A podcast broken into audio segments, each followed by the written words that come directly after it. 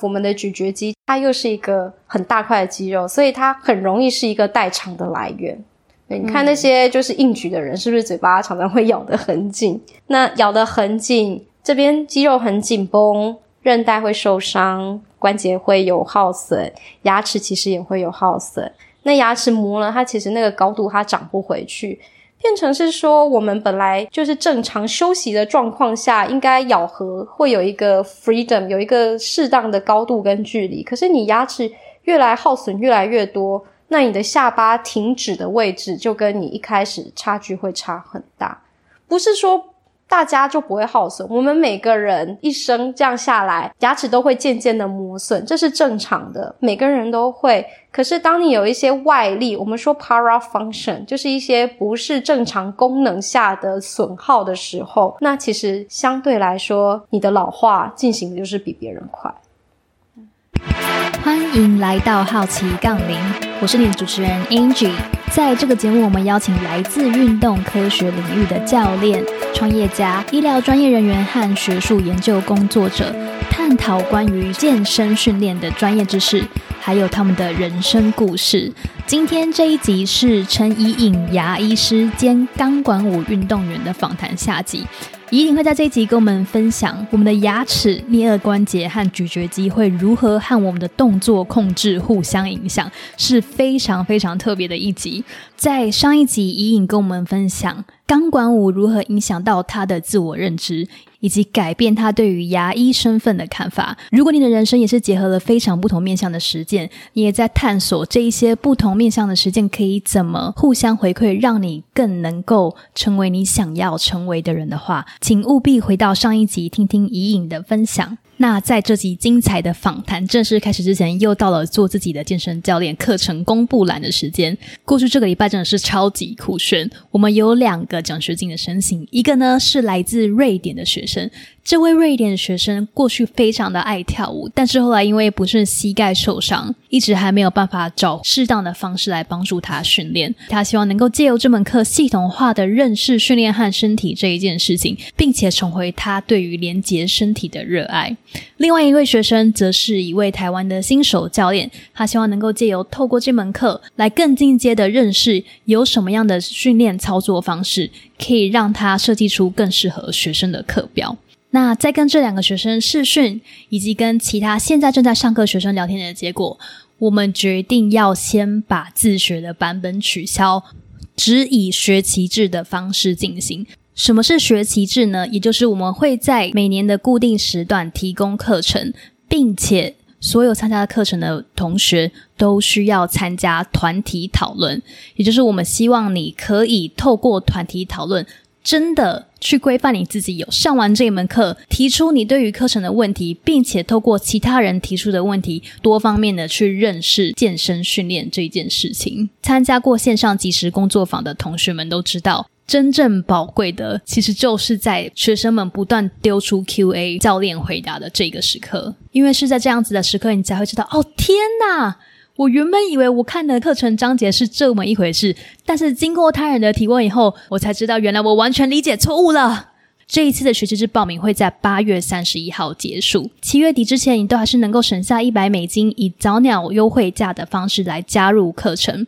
七月底到八月底之间就会恢复原价喽。八月三十一号我们会结束这一个学期的报名，下一次开课就会在今年底或是明年初后。所以如果你错过这一段时间的话，就要再等好几个月才能得到你想要的进步喽。好，课程公告结束，噔噔噔噔，我们就正式进入今天精彩的访谈吧。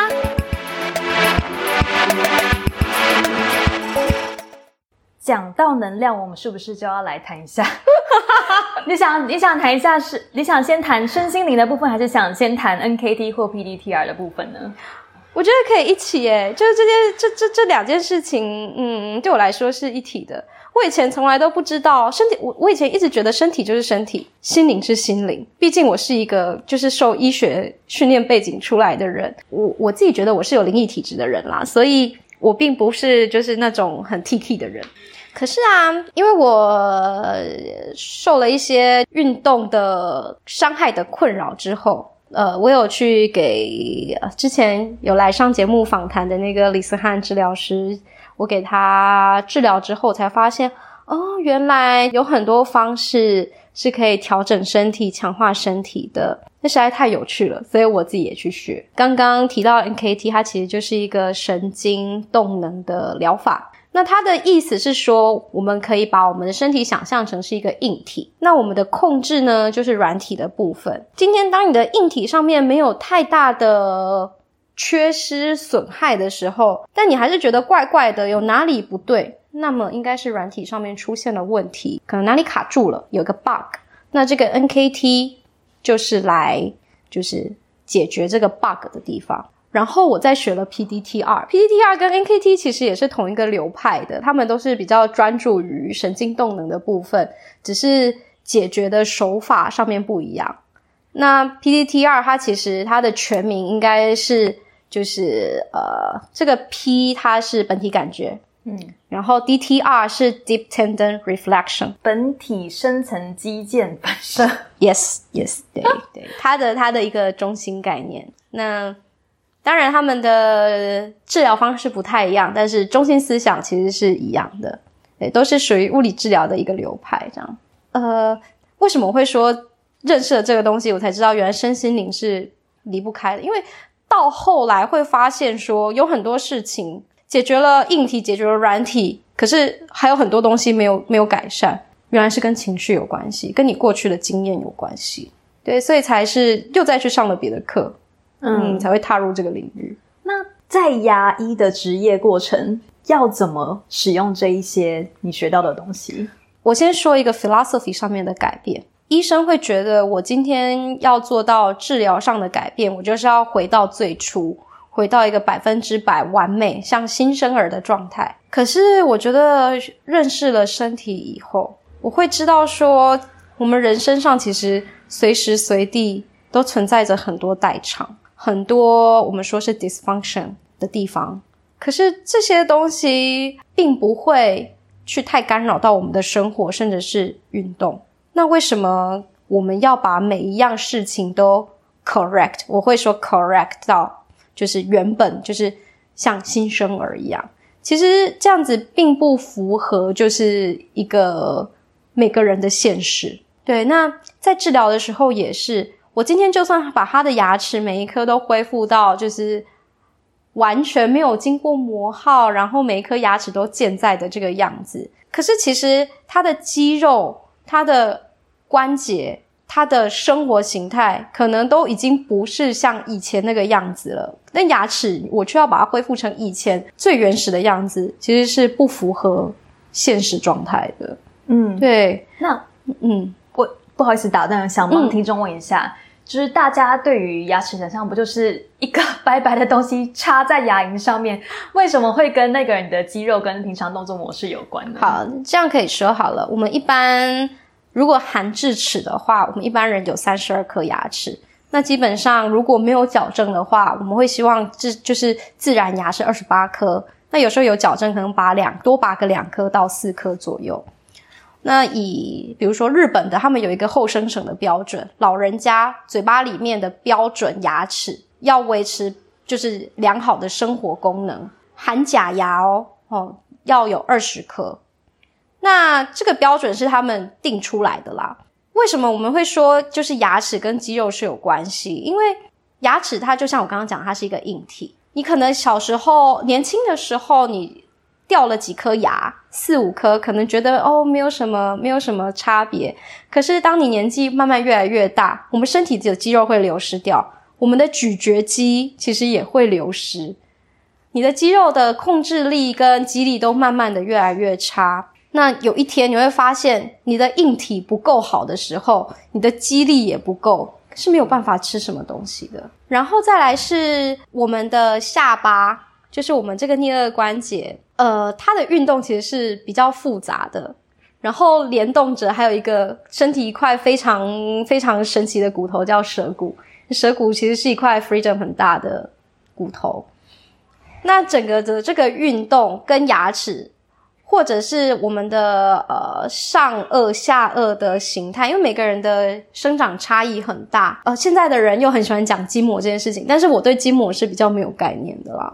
就是他们运动的时候，肌肉的运动跟我们的牙齿，你的下巴在打开来的时候，如果牙齿不整齐，或者是它有歪斜，那都会造成干扰。那你的咀嚼肌、你的脸部的这些，我们说咬合肌群，甚至颈部的肌肉都受到干扰了之后，身体的一些运动模式也会受到影响。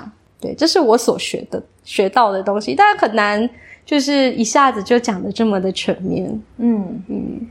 就是坐在阴影对面的我，正在疯狂的抄笔记中，自己就是 TMJ 非常有问题的一位小姐。我也是，其实因为我们的咀嚼肌，据说是除了臀大肌之外，身体的第二大块的肌肉。那我们的咀嚼肌，其实就要从胚胎发育学来说，它会，它是从就是跟应该是 pons，应该是我们的桥脑是从同一个胚胚层出来的。那 pons 跟情绪很有关系，所以人家都会说紧张的时候会咬紧牙关，就是然后再加上它又是一个很大块的肌肉，所以它很容易是一个代偿的来源。对，你看那些就是硬举的人，是不是嘴巴常常会咬得很紧？那咬得很紧，这边肌肉很紧绷，韧带会受伤，关节会有耗损，牙齿其实也会有耗损。那牙齿磨了，它其实那个高度它长不回去。变成是说，我们本来就是正常休息的状况下，应该咬合会有一个 freedom，有一个适当的高度跟距离。可是你牙齿越来耗损越来越多，那你的下巴停止的位置就跟你一开始差距会差很大。不是说。大家就不会耗损。我们每个人就是一生这样下来，牙齿都会渐渐的磨损，这是正常的，每个人都会。可是当你有一些外力，我们说 para function，就是一些不是正常功能下的损耗的时候，那其实相对来说，你的老化进行的就是比别人快。当我。刚开始当教练的时候，那时候练的比之前更勤，可是是因为同时在受伤的情况下，所以那所以其实我一直没有去处理那个疼痛，所以我的动作模式已经改变很多。然后我自己可以看得到我的脸型一直在变，就是变得很。我突然发现，就是我下巴就是下颌这边是变成是方形的，然后我照片照起来都有一个凸出来一块。然后当然是周教练就会说啊，想太多啊什么之类的。然后结果后来大概十一月左右吧，我的 TMJ 就大爆发。然后一直到现在，他是处于快好的状态。那就是自己最近几次在跟 dance 教练训练的时候，就他会帮我看。然后我刚刚你讲到那个硬举，就是非常的有感，就是他会 cue 我嘛。然后我们一开始就是在找到底是什么东西，就是造成 TMJ 那么不舒服。然后他第一组的时候我是就正常的呼吸模式，然后正常的闭着嘴巴在拉气，然后所以就是正常的不舒服感。然后第二次他说：“OK，Angie，你这个嘴巴微微张开。”然后我就突然间力量增了大概百分之三四十，就觉得很酷。对，因为如果以就是我学的那个物理治疗的方式来说，就是当你就是你 active 一条肌肉，然后你的动作模式有所改变的时候，其实你这条肌肉。跟你这个模式应该都是有一些 dysfunction 的地方，对，不然不会我去触摸给他一个本体感觉，那就会改变掉你这么多事情。嗯嗯。那我知道 NKT 测试的时候是可能需要，比如去测其他身体不同的部位。那在做牙医的呃执行手术的同时，也可以进行 NKT 或 PDTR 的测试吗？先从 PDTR 来说，好，我们上课的时候其实有讲到一个。案例，嗯，这是国外的案例，他们比较多这种不同科别之间的就是 disciplinary，就是一个在做矫正的患者，他就觉得他牙齿在移动的时候，他每天都很不舒服，头很痛。其实，在台湾也有很多这样子的案例，就患者其实常常会有这样子的呃感觉，然后会跟我们说，那常常是因为牙齿在移动的时候。你的咬合，我们刚刚有说，牙齿常是你下巴引导你下巴运动的一个 guidance。那如果当你今天的这个 guidance 它位置改变了，有的时候你的下巴不知道要放在哪里，那你下巴不知道放在哪里，影响到的肌肉关节本体感觉，就会差很多。所以有一些比较 sensitive 的人，他们就会觉得，哦，我就是觉得不一样，的确就是不一样，因为你下巴挺着位置嘛，然后你的本体感觉都改变了，所以当然你会觉得。呃，好像跟以前不一样，但是你已经开始接受这个疗程了，所以对我来说啦，以一个牙医师的身份来说，如果说他没有那么的，他的不舒服的指数没有那么的高，就看他，因为牙齿一直都是在移动的，我们在矫正过程中，那慢慢的在移动的过程中，如果不能适应的话，到时候我们还是得找出问题在哪里，那甚至是让颞颌关节专科的医师来帮忙。那像我现在，因为我知道说，哦，我学了这些东西。我可能可以把他把这样子的患者 refer 给什么样子专长的物理治疗师或者是医师来做处理，对。所以不是说，比如说拔牙或者是今天要做矫正，你会先在上手术台前，先在旁边的瑜伽垫上做一些肌肉测试，再上手术台。不会，不会，不会，不会。我们我们其实现实中也不会有这样子的时间或是空间让我做这样子的处理。或者是说有一些牙齿要重建的，就是咬合已经完全都不一样的。那他如果哪边的肌肉比较紧绷，我也会跟他说。或者是有一些就是中老年的患者，肌肉流失实在是太多了，他其实会一直说，我觉得就是呃使用起来没有那么的顺畅。可是。怎么看都觉得好像还好。那有的时候我还是会帮他做一下测试，看一下是不是他的咀嚼肌或者是哪边的肌力不够，那哪边不是那么的协调。我会跟他说，或许你可能需要的是就是全身的力量训练，对，因为可能这是呃控制上的问题，还有肌肉的问题了。嗯嗯，我还蛮好奇，当一些病人，尤其是老年人，他们期待得到一个。关于牙医手术的帮助，但是你给他们是可能是肌肉训练的回馈的时候，他们的反应是什么？其实，呃，这样子的建议我没有给过很多人，从二十几岁的那种年轻妹妹，到五六十岁、七十岁这年龄层，我都有给过。其实每一次，我我真的有记得，我跟跟他们这样子说的时候，他们会觉得天哪，你这是什么邪门歪道？可是我觉得，真的这个。即使我今天没有真的找到他牙齿上的状况，可是因为我真的已经看到他肌少症的问题，那至少他如果有去找一个教练，专业的教练，然后开始认真的运动，改善他的就是肌肉缺乏的这个状况，其实对他未来的生活品质跟身体素质，应该都是有很大的改善。嗯，对，所以我并不会觉得说由我口中讲出这样子的话。是不是很不恰当？我觉得这个也是一个医疗的建议。我觉得在在能够就是能够接触到一些比较不一样的诠释方式，是一件很幸运的事情。但是当要跟完全没有接触到这些诠释方式的人来讲解的时候，他们就是说：“哇塞，好神哦！”但是完全就不相信你这样。比如说，只是有一次只是很很 casual，就是很随性的说：“哦，就是疤痕也会影响动作控制。”然后就是我我以前一起健身的朋友就看着我说：“哈。”对，然后就是说，嗯，很 难解释。说到疤痕啊，我知道，就是像 Dennis 或者是有一些呃教练，他们其实现在都还蛮就是专精于这个部分。但是对于疤痕，我的看法是，疤痕这种东西它也不会消失，它就是在你身上的一道印记。就像我刚刚说，你的身体就是你停止了成长，就是在老化，那你就是要跟这个老化或是跟这个疤痕共存。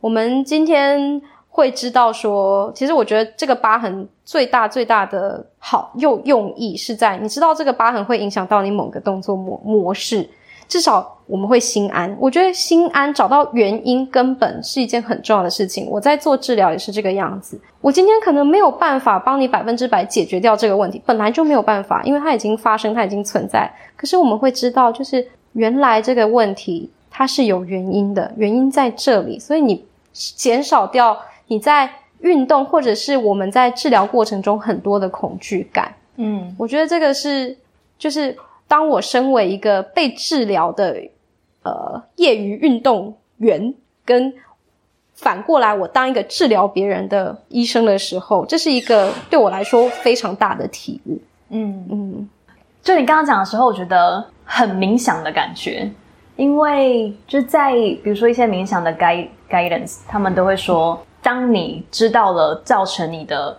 现在的情绪反应的最更深层的原因是什么，就够了，你不需要去解决那个事情解决那个最初造成现在这个情绪反应的那个 cause。那因为就是 knowing itself is solution 吗？也不是 solution，就是 knowing 这件事情，就觉察到这件事情，就一定是一个很大的解放。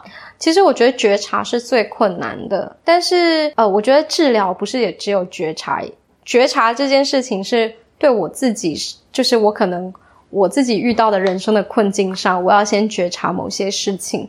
可是，对我在身为我我我去治疗别人的时候，当然是就是去找到问题的原因是第一步。可是我并不会说，我们今天找到了问题，我们就就 OK，it's fine。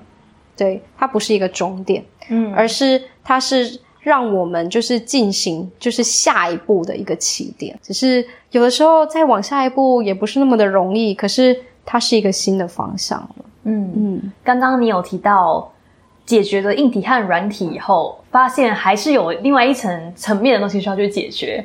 那那个层面的东西是情绪。我以前从来没有接触过身心灵的部分，那也是就是发现说，好像要去看一下情绪的这个状况，所以就跟我的治疗师一起去上了就是情绪的课程。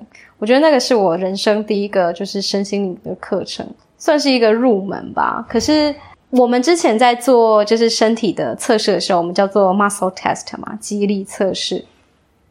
这个肌力不是指的不是肌肉的力量强度本身，而是这条肌肉可不可以做到这样子的事情。那它的根本，就我在就是科学面向来说，它的意思是说，就是。你的身体这条肌肉，呃，或是我们在做一些欧环的测试，那是因为你的潜意识知道，你的本体感觉知道，所以这个肌肉告诉你这个问题的答案到底是是或是不是，它就是二元。激励测试给你的结果就是二元，就只是是或是不是，或是对不对，就只有这样子而已。所以你给他的问题也不能太困难。那我们在做就是 NKT 或是 PTTR 的 test 的上面的时候。呃，基本上也只能说哦，这条肌肉它是好的，就是是是 functional，还是说 dysfunction，就是就是这样子而已。但是在额外延伸，它可能会跟我们的，就是你的身体可能会跟你的意识打架。其实我上到 PDTR，后来我们还有一个这样子的测试，对，就是你的认知跟你的潜在的意识。其实是在打架的，这个也是测得出来，很神奇。但是到了情绪的这个 test 上面，我就觉得有一点点超出就是科学的解释。我不是一个就是对科学或是非科学界限这么明显就是的哪一边的拥护者这样子，但是我会觉得。情绪的这个测试，它会比较神奇一点。那你觉得神奇的点是什么？你你有上过这个课啊？老师不是一开始就说我们这个课的历史吗？就是一个 Doctor Nielsen，就有一天，就是他说有一个声音就跟他说，嗯，你可以做这样子一个情绪密码的课程，然后。有什么样子的表格？里面有几种情绪？其实能把情绪所有都列出来，然后把它分门别列，分在 A 栏跟 B 栏，然后第几列，这样子是很厉害的呢。一般人哪有办法，就是突然之间就列了出来，然后你测一下，然后就知道说，哦，它是来自于哪一个情绪。其实对一般人来说，我不知道大家有没有在看那个，就是一些心理的书籍。你要先认识情绪是什么。有些人，你可能连就是我今天觉得很开心，或者是我很期待，开心、期待、快乐，或者是兴奋，这些其实它有都有它自己的定义。那你要先都定义的出来，你才有知道说我今天到底测出来的是什么东西吧。可是今天我们去做情绪测试这件事情，你真的知道他那应该有六十种情绪吧？你你真的都知道这六十种情绪在讲什么东西吗？我觉得很难呢。对啊，你刚才讲，就开始在想几个情绪的词，然后我就在想说，嗯，那阿扎跟郁闷的差别是什么？对啊，它里面有一些啊，就是嗯，比如说有欲望的，或者是就是 greedy，或者是什么，那都是不一样的。所以就还要再回头去看它的定义到底是什么。OK，就是讲情绪的理论是一件事情，你可能看了一本书，然后你就把它当成知识在就吸收就过了。但是对于你来说，它是一个人生的转换点吗？就是怎么讲，它改变了你对于这整件事情的看法。就是为什么冲击会这么大？我会发现，就是上了这个课之后，我发现，呃，真的身心灵是三个是结合在一起的。其实身体、心跟灵都是你的一部分。就像我刚刚说，跳钢管的是我，当牙医的也是我，那身体也是我，心也是我，灵也是我。为什么我现在这么专注的在锻炼我的身体？那可是我忽略我的心跟灵，但他们都是我，就我觉得是不能偏废。有的人会说，就是你你看很多人他们在修炼，他们会说，呃，我们要修的是心。可是其实你身体的感受也很重要啊，你要有身体的觉察，你才能去体悟到，就是你才能有心灵上更深的或是更晋级的一个下一步的转换，对。所以我觉得他们这三个，他们是在同一个层次上，而不是说哦，心跟灵应该在身体上面，身体就是在比较低下的层次。我觉得不是，他们是在同一个面，就是是同一个层次上，然后我们都要去顾及到的。这是我就是学到了这个之后，发现嗯，我这么专心于身体上。那其实我觉得心灵上也要慢慢的去认识它。学到了这一部分，对于牙医专业里面，你会怎么使用它？你说身心灵吗？嗯，其实我们也常比较常在讲的就是紧张的时候，就是我们的肌肉是没有办法放松的，尤其是 TMJ，我们的颞颌关节，我们的咀嚼肌。这个都跟情绪比较有关系。其实医学上也是这样说。你看神经内科可能也是会说，这是一个它的 factor，就是让它刺激起来的危险因子。可是到底是为什么会这样子？我们检查到的只是一个结果，可能只是一个就是一个电电路电流图，但是真正的原因是什么还不知道。我也只能跟患者说，就是如果他今天有一些，就是嗯，像你一样，就是肌肉上的使用的困扰，或者是就是嘴巴张不开啊，或是咬合疼痛，或者是就是嘴巴打开的时候会噼里咔啦响的那一种，对，那我也只能提醒他们，就是毕竟身为医生，有一些现代医学上比较有效率的一个工具。啊，台湾人相信这些工具，所以我觉得以医生的立场来说，我还是会比较用一个，呃，这些工具跟检查，跟他们说，你可能有一些时候要注意，然后再特别提醒他们，如果你情绪比较激动，或者是你很专心、很专注在一件事情的时候，你的肌肉可能会发生比较大的代偿，这时候你要就是时时刻刻提醒自己。或者是它发生了，你也不要太紧张，就是慢慢深呼吸，让情绪和缓一点。对，不然我只能提，就是点到为止，就是这两件事情是相关的。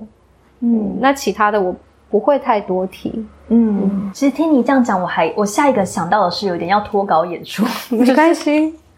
我很想知道，就对你来说，责任跟怜悯心跟界限这三者，你要怎么去实践他们？因为我我觉得我那时候当教练最困扰的问题，我甚至一开始没有发现是你要关心他们的三餐，然后你今天体重多少？对，然后我觉得他们过去受的伤我也要负责，就是我我会为了没有办法解决他们而感到是自己的罪做的错，然后所以会有一个很重的罪恶感，然后我反而就会一直看不到他们已经变好的面相，我只会就是关注在我还没有帮到忙的面相。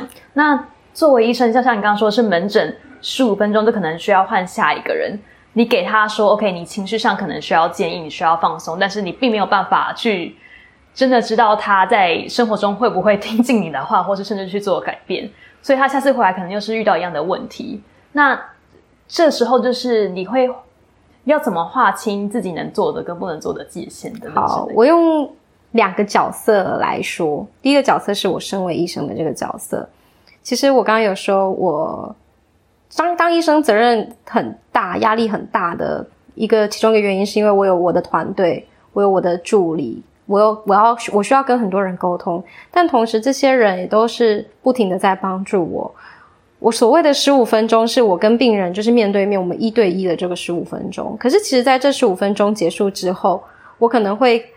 我知道我手上有什么样的资讯可以给他，比如说你刚刚说情绪的部分、物理治疗的部分，或者是有一些放松的运动，或是他回家要多做什么，我可能会先跟我的助理说，他你你你跟他说这些这些这些这些这些，然后有哪一些医生你可以去找，我开个转诊单给你。那这个不是我的专业，所以呃，我觉得大家都可以体谅，也不能说体谅，那不是你的专业，我本来就不是要找你啊，对不对？就是我没有办法在一个短短门诊的三十分钟的时间帮你解决这么多事情，但是我帮你看到了问题，我可以知道，我可以给你建议说，你再来可以去找谁，有点像是大地游戏一样啊。你完成了这一关，那你要去下一关啊，你才能得到最后的那个结果啊。你不用觉得不好意思，就是呃这样子反而是在帮病人节省时间，对，这是我身为医生的看法。然后再来是你说教练的这一环，我我我身为一个就是学员的角色，我其实经历过好几个教练，我也曾经有教练就是非常要求我控制体重，然后饮食上面，我每一次上课前就是要先量体重，因为现在体态的控制在健身圈应该是显学，大家最在意的就是外表。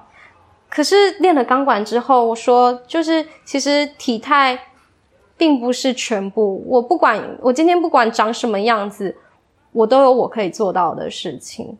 对，那当然我如果今天要更进阶，比如说我引体向上，我要拉二十下，那当然我体重就不能太重。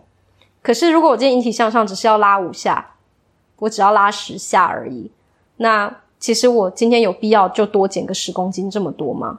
好像也不是。对，那你今天为什么会需要要求，就是你的 client 就是减肥减这么多？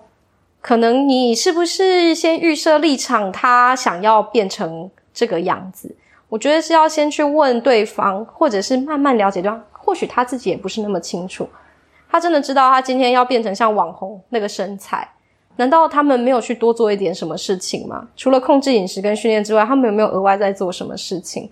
抽脂、吃药，或者是修图，这些都是很常见的事情啊。融入，对你不可能就是今天你变很瘦，然后胸部都不，嗯，然后有人说我只我的训练只会让你大屁股，腿都不会变粗，像也知道不太可能的事啊。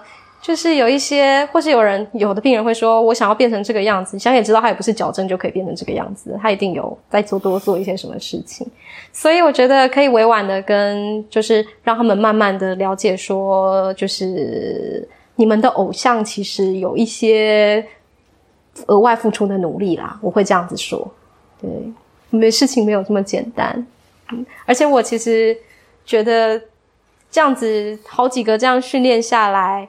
我觉得搭配的最愉快的是了解我要做什么的教练，而不是就是想要我一直要我完成什么的教练。好，那非常感谢莹莹今天的分享。那最后想请问你未来的人生规划，除了你刚刚讲的十年的计划以外，你近期有什么新的 project 或是新的目标吗？新的目标啊，就是我希望我的专业上，我现在还是什么都会尝试。